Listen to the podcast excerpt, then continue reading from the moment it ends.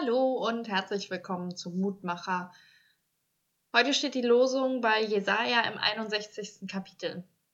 Ich bin der Herr, der das Recht liebt und Raub und Unrecht hasst.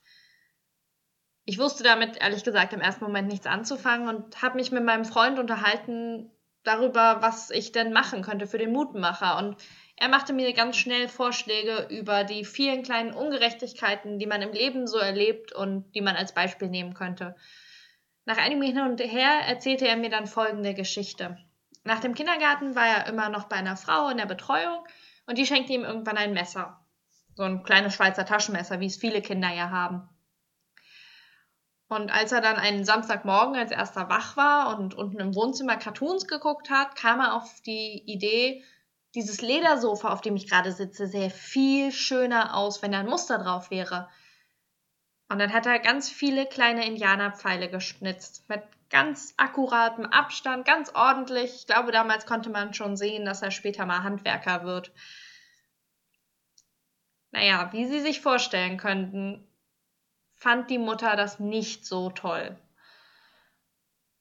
So war das, was er für richtig gut hielt, was er ja nur gut gemeint hat, er wollte was schön machen, aus Sicht seiner Mutter gerade das nicht. Und ich glaube, das ist eine Sache, die uns ziemlich häufig passiert, dass wir viel zu schnell urteilen, ob etwas Recht oder Unrecht ist. Und dass das eigentlich für uns gar nicht so schnell zu beurteilen ist.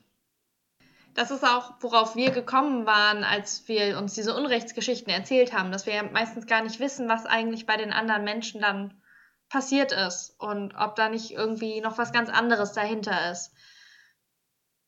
Und genau deswegen sollten wir Menschen viel lieber an der Liebe zum Recht festhalten als an dem Hass aufs Unrecht und uns den Menschen zuwenden, denn Gott hasst ja auch das Unrecht, aber nicht den Menschen, der es tut.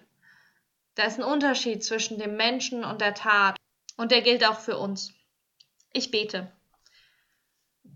Gott, lass uns nicht den Blick für die Menschen verlieren, wenn wir glauben, Unrecht zu sehen.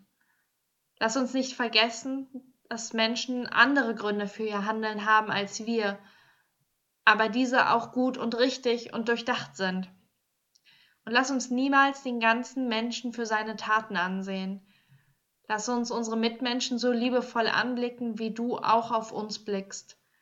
Darum bitte ich dich für diesen Tag, die nächste Woche und alle Ewigkeit. Amen.